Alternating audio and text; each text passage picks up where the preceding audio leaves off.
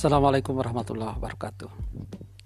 Ternyata uh, kasus omnibus omnibus law atau undang-undang cipta karya menarik menjadi bagian penelitian penggunaan bahasa juga ya.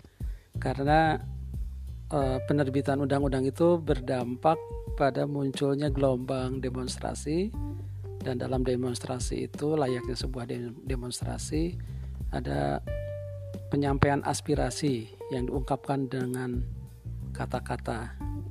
Ada juga melalui medsos dengan poster-poster dengan gambar.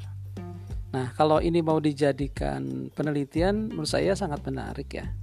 Hanya tentu saja akan berbeda kalau uh, penelitiannya sudah difokuskan pada pilihan apakah teks, status atau ujaran atau mau ke poster. Nah, akan berbeda karena uh, pesannya sama memang pesannya protes ya pesannya sama protes.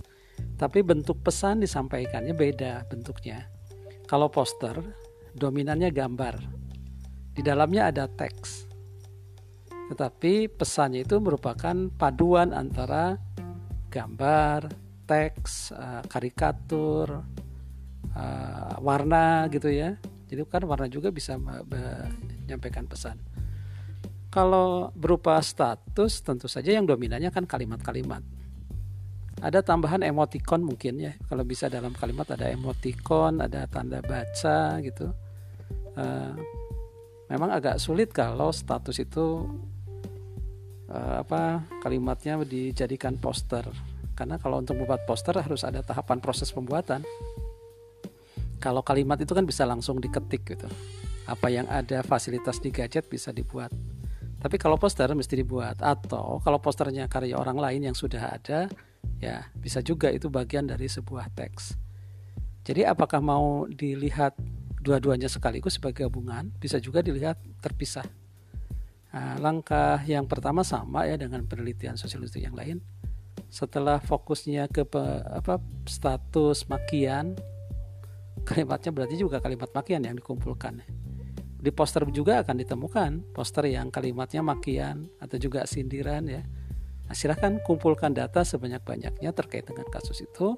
Nanti kemudian kita klasifikasi.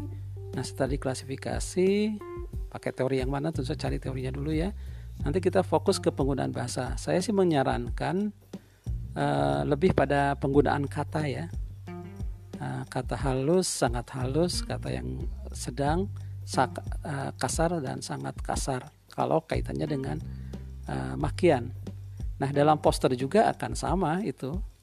Apakah posternya menggunakan kata-kata makian terus ditambah dengan ilustrasi atau gambar gambarnya langsung memaki menyindir atau seperti apa? Wah ini bagus untuk diteliti saya sarankan lanjutkan penelitian ini ini menarik ya. Meskipun momennya mungkin sekarang sudah mulai uh, berkurang tapi jejak digital kan masih banyak. Kita bisa mengumpulkan jejak digital pada waktu kejadian demonstrasi itu. Ya kalau kelompok ini mau lanjut saya kira ini penting dan bermanfaat bagi kita mempelajari bagaimana bahasa poster atau bahasa makian. Iya, itu dulu. Assalamualaikum warahmatullahi wabarakatuh.